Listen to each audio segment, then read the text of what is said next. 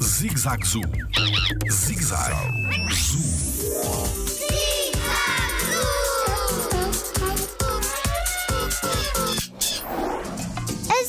Também transpiram?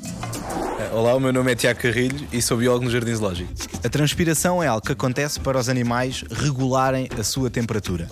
Nós, ou, portanto, os humanos, eh, libertamos o suor para regular a temperatura e é normal que outros animais também, o também façam, passem por esse processo de regular a temperatura. No caso das aves, o que elas fazem muitas vezes é abrir o bico para conseguirem, com o facto de terem o bico aberto, regular esta temperatura, o que faz com que não tenham o suor tal e qual como nós temos quando estamos muito quentes, mas quando nós olhamos para uma ave num dia de muito calor e vemos o seu bico aberto, ela está a fazer um processo que é equivalente à transpiração, ou seja, ela está a regular a sua, a sua temperatura.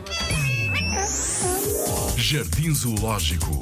Pela proteção da vida animal.